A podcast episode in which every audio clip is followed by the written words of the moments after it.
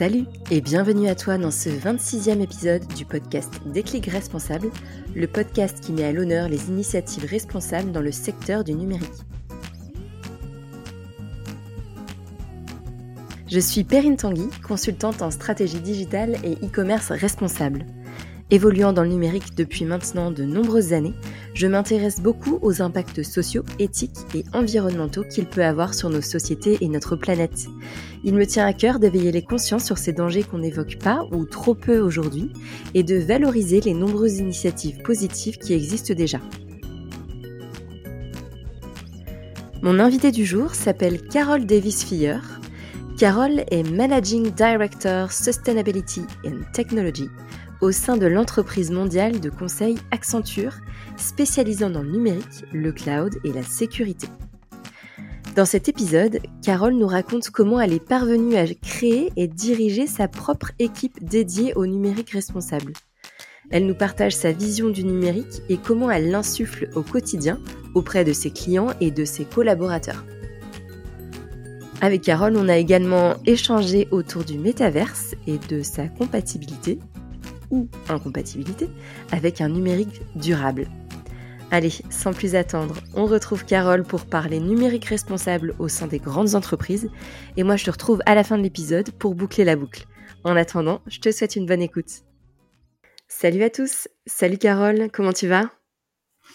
Très bien, merci Perrine et toi ? Oui, très bien aussi, merci. Est-ce que je peux te demander de commencer par te présenter, s'il te plaît ?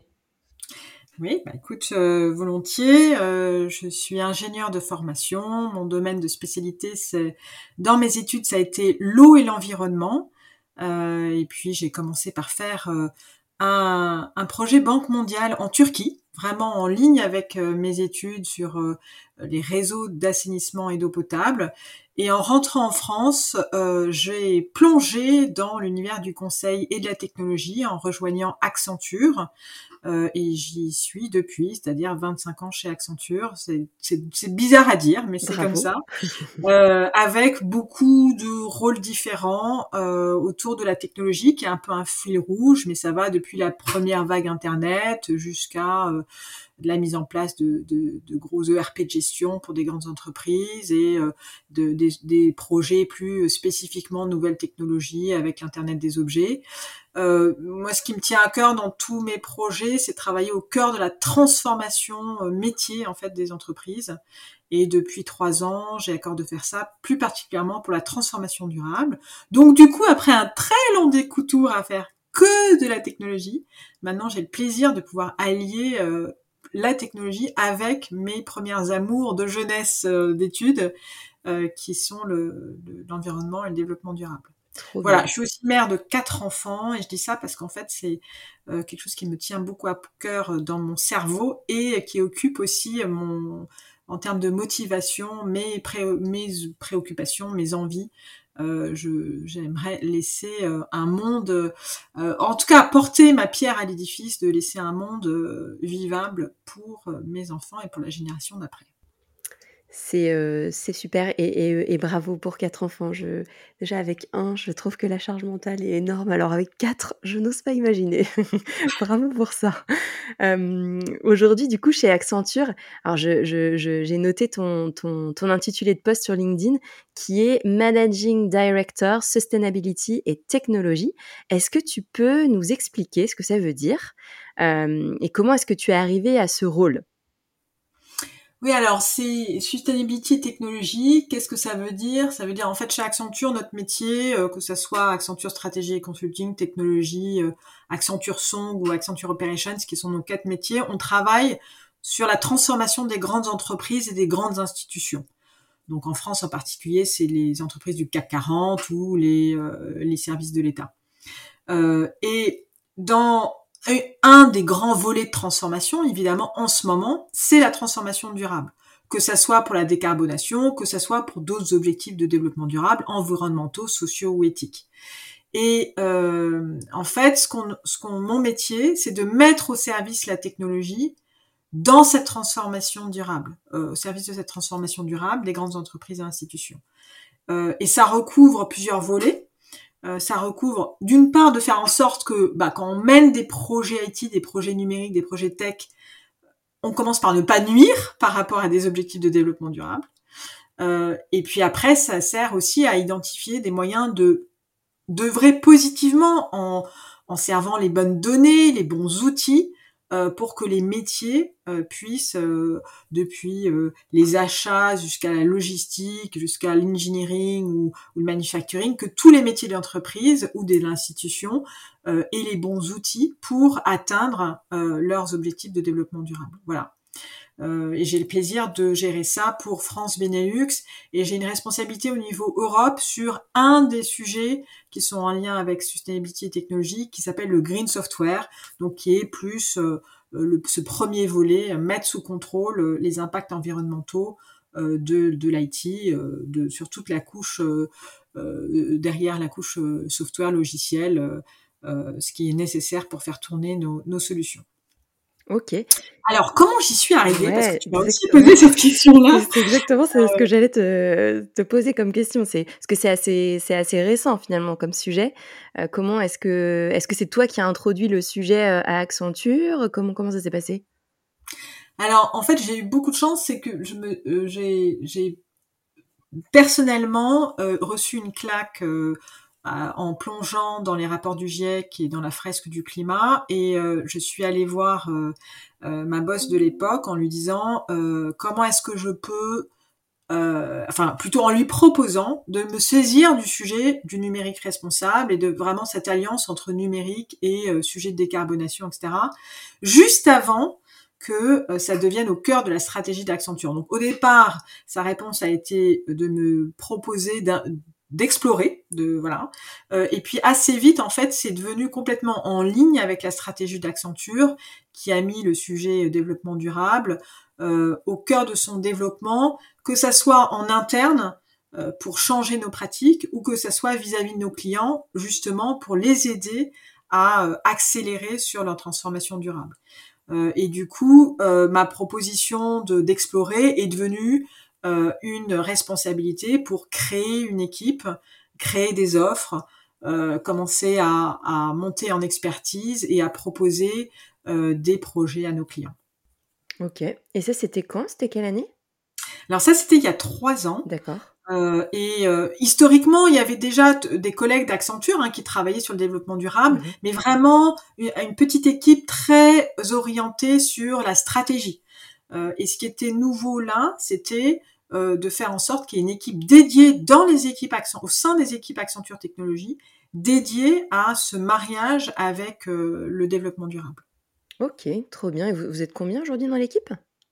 Alors, on est euh, une trentaine de personnes dédiées à cent pour cent euh, dans, vraiment sur le, le, les sujets sustainability et technologie en, en France Benelux, et on a un réseau de euh, à peu près soixante-dix personnes dans toutes les entités de technologie d'Accenture sur le même périmètre géographique. C'est-à-dire que je te donne un exemple. Il y a des, accent, des équipes Accenture qui sont spécialisées sur les technologies S A P ou, ou Microsoft ou ouais. euh, euh, sur les sujets data. Et ben en fait, euh, non seulement on a notre propre équipe qui traite de ces sujets-là à cent pour cent, mais on, on a voilà dans l'équipe data un, un, un point de contact Euh, sustainability dans cette équipe, pareil mmh. dans software engineering, pareil dans euh, l'équipe Microsoft, S A P, et cetera. Euh, voilà. Et puis ça, je te parle vraiment de l'équipe Accenture Technologie parce qu'évidemment, on travaille main dans la main avec euh, les autres équipes euh, sustainability, en particulier stratégie et consulting. Ok. Bon, c'est super intéressant. C'est, c'est chouette de voir que ça, ça a bien grandi en trois ans. Enfin, je veux dire, vous êtes quand même assez nombreux maintenant, donc c'est, c'est chouette. Euh... Mais on recrute, donc euh, appel à candidature, euh, tout niveau d'expérience, euh, euh, soit des gens qui ont un, un, une formation ou une euh, déjà euh, autour de, de, des sujets de sustainability, soit des gens qui sont dans l'I T et qui euh, ont commencé à explorer ces sujets, donc euh, et tout niveau d'expérience. Donc appel à candidature. Eh bien, écoute, ton appel va être entendu, Carole. Trop bien. Euh, ben justement, pour, pour peut-être répondre à, à la question que les auditeurs vont se poser, qu'est-ce, qu'est-ce que vous y faites concrètement au sein de cette équipe? Alors, je peux donner trois exemples de projets très concrets qu'on ouais. a en ce moment. Mmh. Euh, on aide un industriel à trou- à avoir les bonnes données et les bons systèmes numériques pour piloter la performance, sa performance carbone. Et pas seulement faire du reporting, de savoir où est-ce qu'il en est de son impact carbone mois après mois, année après année, à la maille de toute l'entreprise, à la maille de tout le groupe, mais qu'il ait les moyens de faire des prévisions, de faire des simulations pour être sûr que soit à la maille du groupe, soit à la maille de chaque f- fonction métier, euh, les bonnes décisions soient prises en cohérence par rapport à la trajectoire décarbonation que euh, les dirigeants ont, ont, ont définie. Euh, voilà, donc on est euh, à mettre en place euh, euh, en mode agile euh, une plateforme numérique, à travailler sur euh, euh, comment repenser les process, comment ça va venir bousculer en fait euh, le process métier, euh, encore une fois de, de, de, du procurement jusqu'à le manufacturing, jusqu'à la direction environnementale. Alors, un deuxième exemple, c'est euh, on travaille pour euh, Euh, une entreprise euh, de, euh, un, de grande distribution euh, pour euh, imaginer quelle est, alors plus spécifiquement pour les équipes informatiques, quelle est sa stratégie Green I T euh, et plus largement numérique responsable, euh, c'est-à-dire quels objectifs elle peut se donner Euh, en termes de d'impacts environnementaux, sociaux et éthiques à mettre sous contrôle, euh, objectifs autour de l'accessibilité numérique. Donc on l'aide à définir sa stratégie et sa feuille de route au-delà de, des objectifs, c'est-à-dire comment on fait, comment on forme les équipes, quelle gouvernance nouvelle on met en place, quels outils de mesure on met en place, euh, quelles nouvelles pratiques euh, on, euh, on, on on met en place avec des checklists très précises, et cetera. Et peut-être un troisième exemple de projet, euh, c'est pour euh, une entreprise de cosmétiques sur lequel euh, on a, on a, on a, qu'on accompagne dans un gros projet de E R P, euh, de transformation E R P. Et en fait, on se dit comment est-ce que, à l'occasion de ce projet-là, euh, qui mobilise beaucoup d'investissements, beaucoup d'équipes, on peut introduire ces notions de numérique responsable. Voilà. Ok, super intéressant. Et tu me disais, je crois, dans nos discussions, qu'il y a beaucoup de travail aussi sur la formation en interne, la sensibilisation des, des, des employés d'Accenture, c'est ça ? C'est vrai qu'en fait, on a à la fois dans mon équipe un rôle vis-à-vis de nos clients, oui. euh, les accompagner, mais on a un rôle vis-à-vis de l'interne. Euh, parce que notre euh, patronne, Julie Sweet, euh, nous a dit la sustainability chez Accenture, ça ne doit pas être que un sujet euh, de, de vente de nouvelles, de nouveaux projets à nos clients, ça doit être aussi un sujet de changement de nos pratiques en interne. Mmh. Et donc, dans mon équipe, euh, on essaie à, à, non seulement de construire notre, notre expertise d'équipe, mais surtout de la diffuser largement, de faire en sorte que tous ceux qui travaillent sur des migrations cloud, tous ceux qui travaillent sur, je sais pas moi, la création de sites web, ils puissent être formés. Et pas seulement sur un niveau de, de prise de conscience, hein, mais être réellement formés en lien avec leur métier sur des pratiques d'éco-conception du numérique, de, d'éco-conception du numérique, sur des pratiques de, de green I T, de d'architecture technique pensée pour di, pour limiter la consommation énergétique. J'en passe et des meilleurs. Et puis pour les sites web aussi sur des, des problématiques d'accessibilité numérique. Et donc ça veut dire qu'on passe beaucoup de temps à imaginer des nouvelles façons de sensibiliser, déjà. Euh, et donc, on n'est pas peu fiers, de, par, par exemple, d'avoir eu le, la, la, le label, euh, d'être parmi les premières entreprises à avoir le, eu le label euh, Fresque du climat récemment. Ça, c'est vraiment sur l'étape de sensibilisation. Mais on passe beaucoup de temps aussi à imaginer des nouvelles formations et à les déployer avec ce tout petit challenge que nous sommes sept cent mille dans le monde. Voilà, même si euh, c'est plus l'ordre de grandeur en France, c'est dix mille. Mais quand même, ça fait un paquet de monde à embarquer. Mmh, c'est clair. Ouais, ouais. Bon, c'est un, c'est un beau challenge. Ok.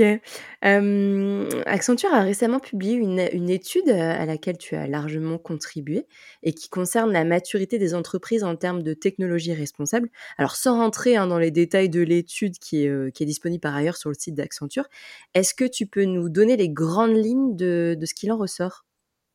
Oui, absolument. Alors donc ça s'appelle Technologie responsable, où on sent les entreprises françaises. Euh, c'est effectivement une publication euh, qu'on a faite en septembre à l'occasion du cercle de Giverny, du forum de Giverny, qui est un forum qui rassemble euh, les dirigeants R S E en France euh, et puis euh, et puis euh, voilà les institutions. Il y avait plusieurs ministres autour de la table. Euh, et en fait, on a voulu, c'est ce qu'on fait ré- régulièrement, prendre le pouls Euh, des grandes entreprises en termes de maturité sur les trois axes euh, qui, selon nous, euh, définissent le numérique responsable. Euh, et ces, ces axes, c'est premièrement, euh, je, c'est en lien avec mon métier, hein, donc on va retrouver des choses que j'ai déjà évoquées. Premièrement, euh, la technologie au service du développement durable, de, au service des métiers de l'entreprise ou de l'institution.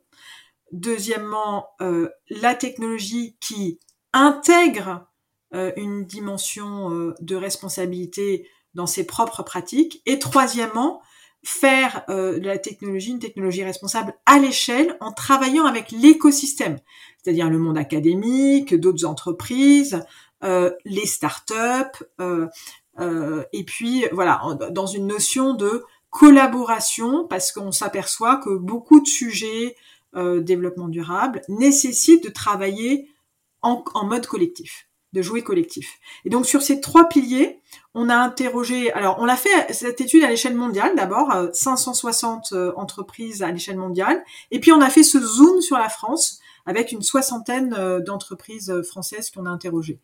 Euh, et puis, donc, alors, des, des enseignements, quels sont-ils ? euh, la première, Le premier constat, qui est d'ailleurs une raison assez sympa de, d'espérer, hein, c'est de voir que pour toutes les grandes entreprises et institutions, il y a clairement des objectifs de développement durable et il y a vraiment pour quatre-vingt-seize pour cent, donc quasiment tout le monde, hein, cette notion de dire la technologie peut être un levier, peut nous servir à avancer. Euh, donc, et maintenant, la question c'est comment on fait ? C'est pas pourquoi est-ce qu'il faut avancer sur le développement durable ? Cette question est derrière, euh, derrière nous. Je pense que elle est très claire pour toutes les grandes entreprises et institutions, mais elle est dans le comment. Et là, en fait, il y a encore on, euh, beaucoup de travail à faire, en particulier sur l'approche holistique. Alors, qu'est-ce que c'est une approche holistique ? C'est une approche qui va faire converger, d'une part, la stratégie générale de l'entreprise. Alors, tu vois, c'est la stratégie qui définit quels produits et services on vend demain, pour quel public, sur quel canal de diffusion. Vraiment, la stratégie générale de l'entreprise, okay. Le business model, pour parler franglais. Euh, faire converger ça avec la stratégie de développement durable et la stratégie numérique. On sait bien que les entreprises, elles ont une stratégie numérique parce que le numérique euh, est, est capital pour le développement de l'entreprise. Et souvent, on voit encore qu'il y a, euh, c'est assez travaillé ces trois stratégies en silo. Et donc, il y a que quatre pour cent des entreprises qu'on a interrogées en France et sept pour cent dans le monde qui nous a dit, qui nous ont dit, oui, on a fait cette convergence. On a travaillé les trois sujets ensemble. Le business model, le développement durable et le numérique. Mmh. Et on, on est persuadé que là, il y a une ressource vraiment intéressante de travailler ces trois sujets ensemble. Ok. Bon, il y, y a encore un peu de taf alors. Mais c'est chouette, justement. Ok. Euh, sur un, un tout autre sujet, Carole, euh, Accenture est, est plutôt euh, pionnière sur les questions d'innovation euh, et a partagé sa vision technologique deux mille vingt-deux, qui est un rapport consacré au sujet du métaverse. Euh, est-ce que tu peux nous expliquer ce que ce rapport prédit ? Effectivement, chaque année, on publie une vision technologique parce que le, les clients comptent sur nous et sur les laboratoires technologiques d'Accenture pour ouvrir des portes, euh, des, des fenêtres plutôt, vers le futur, prédire un peu ce qui, ce qui va être euh, clé pour les entreprises comme euh, nouvelles technologies dont, qui peuvent apporter des, euh, des opportunités euh, intéressantes de développement ou de euh, nouvelles façons de, de travailler dans l'entreprise et avec les, les clients.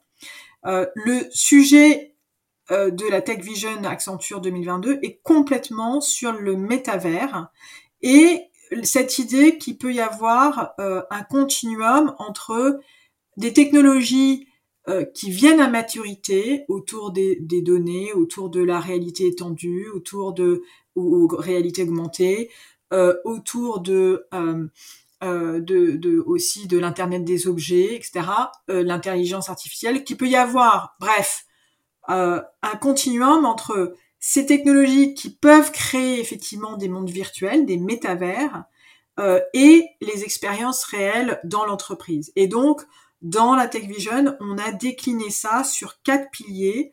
Euh, un, le premier qui s'appelle le moi connecté, c'est-à-dire repenser la présence en ligne des entreprises vis-à-vis de ses employés, vis-à-vis de ses, ses, ses clients. Euh, un monde programmable, c'est un monde euh, sur lequel, en fait, via la technologie, on peut avoir de plus en plus de contrôle sur le réel. Un monde euh, où, demain, on va aller au-delà du réel avec une frontière entre virtuel et réel Euh, qui devient de plus en plus flou avec des questions éthiques que ça pose, euh, en particulier en lien avec l'intelligence artificielle. Et puis le quatrième pilier, c'est l'informatique amplifiée avec la nouvelle génération d'ordinateurs, des ordinateurs qui intègrent le quantum computing ou des ordinateurs bio-inspirés, euh, et cetera. Euh, et donc voilà, on a, on a euh, consacré cette, euh, cette version euh, de la vision technologique deux mille vingt-deux Euh, à, à ce domaine des métavers et au, au nouveau champ euh, du possible. Ok, alors c'est intéressant. C'est intéressant, bah, je, je, j'aime bien te poser cette question parce que on, on souligne quand même beaucoup l'opposition entre métaverse et numérique responsable. Euh, et j'aimerais connaître ton avis, j'aimerais savoir ce que tu penses. Euh, est-ce que, est-ce que ces deux sujets sont compatibles ? Est-ce qu'on peut réellement parler de métaverse responsable ? Alors, ma première réaction, je vais te dire, à un moment où on parle de sobriété énergétique, mmh. on est tous là à se dire comment est-ce qu'on va faire partout, dans les entreprises, dans nos maisons, euh, dans nos façons de vivre, pour euh, consommer moins d'énergie. Ouais. J'avoue que mon premier réflexe, quand je me suis dit euh, métavers, je me suis dit c'est juste pas compatible. Mmh. Comment est-ce qu'on fait euh, au secours si on, on va bâtir un cauchemar euh, Et puis, en fait, je me suis dit... Euh, Il y a une, il y a un principe de réalité, c'est que ces innovations, euh, c'est comme si tu disais euh, dans le monde, euh, est-ce qu'Internet va avoir un impact positif ou négatif ? Mmh. Si tu regardes que sur la consommation d'énergie, tu peux dire Internet, c'est un cauchemar absolu. Mmh. Euh, et le développement d'Internet, c'est le cauchemar absolu. Mais tu t'aperçois qu'Internet, indéniablement, ça apporte pour l'être humain Euh, des valeurs très positives. Le fait que partout dans le monde, je puisse sortir de mon smartphone.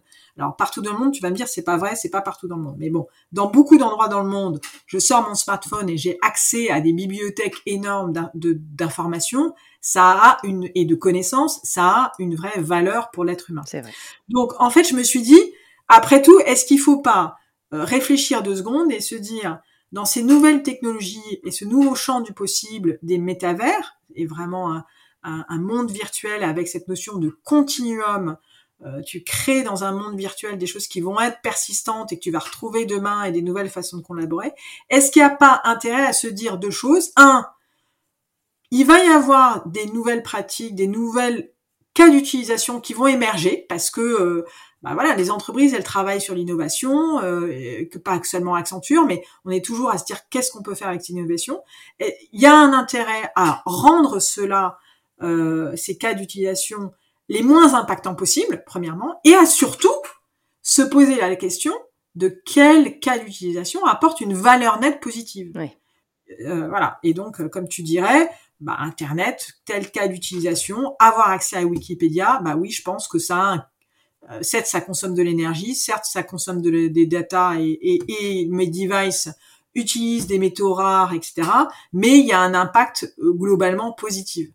Euh, c'est pas le cas de tous les cas d'utilisation d'Internet, mais voilà. Et donc, je pense qu'il y a cette notion de euh, définir des cas d'utilisation intéressants et d'avoir des bonnes pratiques métavers pour avoir des garde-fous sur l'impact environnemental, social, éthique, qui me semble euh, un, un incontournable. Voilà. Ok. Bon, j'espère qu'on n'y va pas, mais j'ai l'impression qu'on y va, mais j'ai l'impression que ouais, on, on va un peu tête baissée sur, sur le sujet des métavers sans justement euh, euh, définir euh, des cas d'utilisation euh, à valeur ajoutée. et, et, et finalement, ouais, j'ai peur qu'on se retrouve avec des cas d'utilisation qui, qui, qui ne seront pas Alors, très ouais. utiles. Mais bon. Ben, je partage ta peur, Perrine, mais je me dis en fait deux choses. Je me dis d'une part que Euh, en tant que citoyen, individu, on a un rôle à jouer. C'est-à-dire que oui. le plus nombreux on est à être conscient des impacts négatifs du numérique, mm. le plus on sera euh, potentiellement rétif à des propositions de jeux de plus en plus immersifs euh, ouais. qui ont des impacts environnementaux, mais aussi sur la santé mentale euh, de nos enfants, de développement, et cetera. Donc, pour, sur la vie personnelle, je pense qu'on a, un, plutôt que la peur, je pense qu'il faut qu'on soit dans l'action et dans la, la formation autour de nous, la sensibilisation sur le numérique responsable pour, pour avoir des, des, des, des signaux d'alerte et avoir ce point de recul ouais. et résister à la tentation du divertissement fantastique, euh, ouais, euh, virtuel. Bah, voilà. Et puis, sur le monde de l'entreprise, là, je pense que pour le coup, là aussi, on a une grande responsabilité en tant que professionnel de se poser des questions, de se dire sur chacune de mes pratiques professionnelles, est-ce que là, on va dans la bonne direction? Mmh. Est-ce que ça apporte à l'être humain, à l'entreprise, mais plus globalement à l'être humain, une valeur positive nette. Voilà. Mmh. Ok, ça donne, ça donne lieu à réfléchir tout ça. Très bien. Super. Euh, Carole, on arrive à mes petites questions fil rouge que j'aime poser à chacun de mes invités. Et la première, c'est euh, savoir si tu as un conseil pour les auditeurs de, d'un ouvrage à lire ou d'un documentaire à regarder sur le sujet du numérique responsable et peut-être plus précisément sur le sujet de, des métaverses. Je ne sais pas si ça existe encore. Alors, euh, ça commence à arriver. Alors déjà, bon, je pense que tous les, enfin, beaucoup d'auditeurs vont connaître euh, le, le, le livre récent de Guillaume Pitron, là, l'enfer du numérique. Oui. Mais en tout cas, c'est, euh, tu vois, si pour euh, être dans la diffusion large de du revers de la médaille du numérique, je pense que c'est un ouvrage qui est euh, euh, assez bien fait, grand public et, et accessible. Euh, un auteur que j'aime beaucoup, que j'ai eu le plaisir d'écouter à La Rochelle, à, à, à la dernière réunion de l'Institut du numérique responsable à, à, euh, les, les, il y a quelques mois, c'est Philippe Biwix, ouais. qui a écrit L'âge des low-tech en particulier, et qui a une notion vraiment qui me parle énormément et, et à laquelle je pense sincèrement tous les jours, c'est la notion de techno-discernement. Parce que je pense que c'est vraiment ce qui doit nous guider dans notre rapport au numérique, mmh. tant à titre personnel qu'à titre Pers- professionnel, c'est cette notion de techno-discernement. Donc, je, je conseille vraiment euh, les, les livres de Philippe Biwix.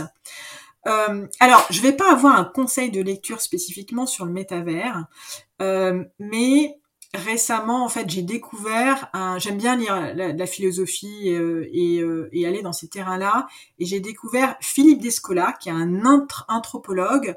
Qui a écrit il y a maintenant euh, ouais, une bonne quinzaine d'années un livre qui a, qui a fait date un peu, qui s'appelle Par-delà nature et culture, et qui met en, qui questionne en fait euh, le rapport euh, occidental euh, que nous avons, euh, euh, là, cette séparation entre l'être humain et la nature, et qui met ça en perspective par rapport à d'autres civilisations.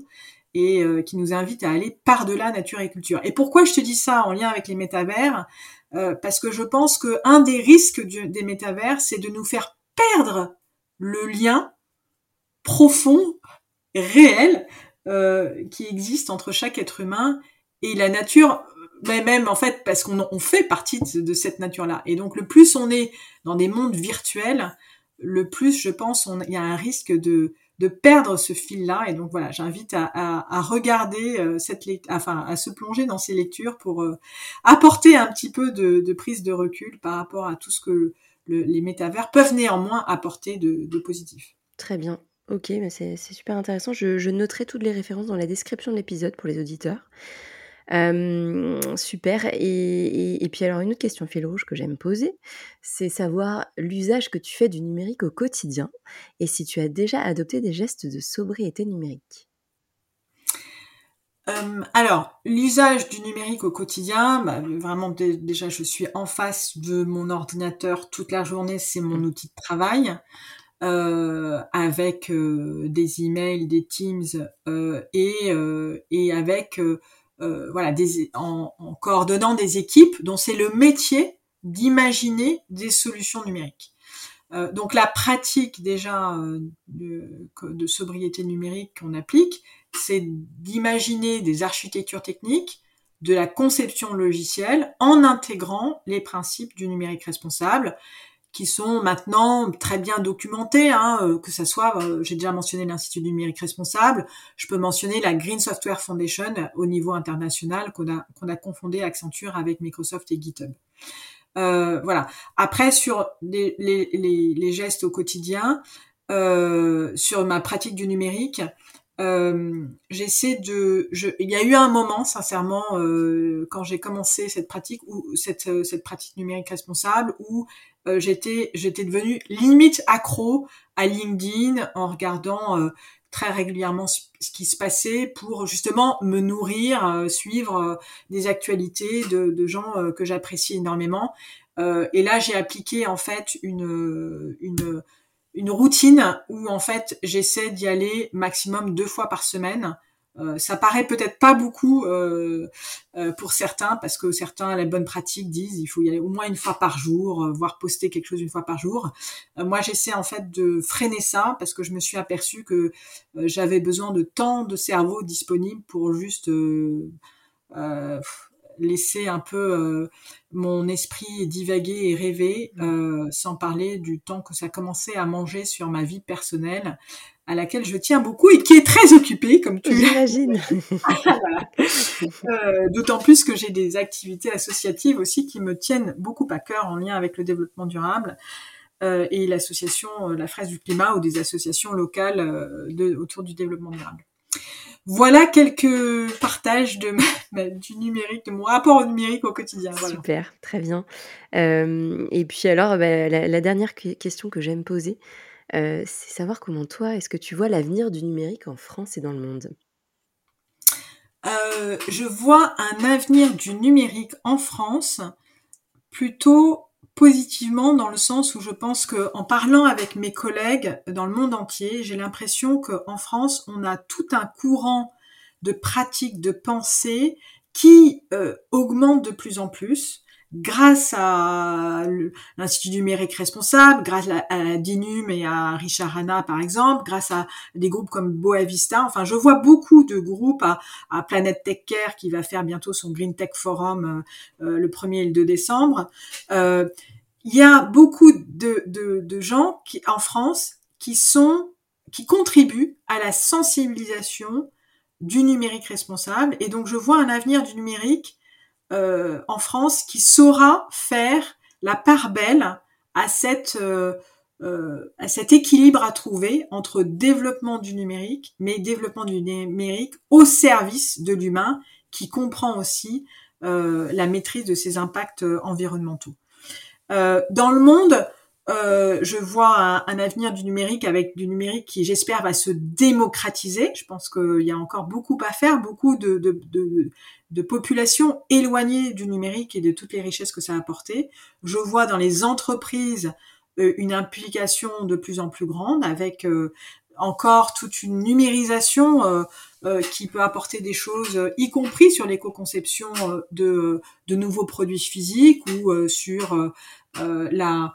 Euh, éviter euh, en fait des impacts négatifs euh, dans un certain nombre de process euh, où on teste des matériaux très polluants et on peut éviter en fait euh, pas mal de choses, où on va venir euh, euh, utiliser le, l'intelligence artificielle au service en, de, de, de, de création de nouveaux médicaments ou de nouveaux produits, et cetera, plus intelligents, euh, mais, mais avec voilà, ces garde-fous absolument à mettre, euh, et j'espère de tout cœur que euh, Ben voilà, cette notion de numérique responsable va aussi faire partie euh, de, de l'avenir du numérique dans le monde, au-delà de ce que je vois euh, bien engagé en France. Très bien. C'est vrai qu'en France, on est assez pionnier finalement sur, sur ces sujets-là.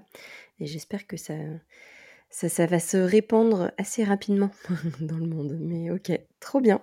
Eh bien, merci beaucoup, Carole. On arrive à la fin de cet épisode. Euh, qu'est-ce qu'on peut te souhaiter euh, d'ici à la fin de l'année ?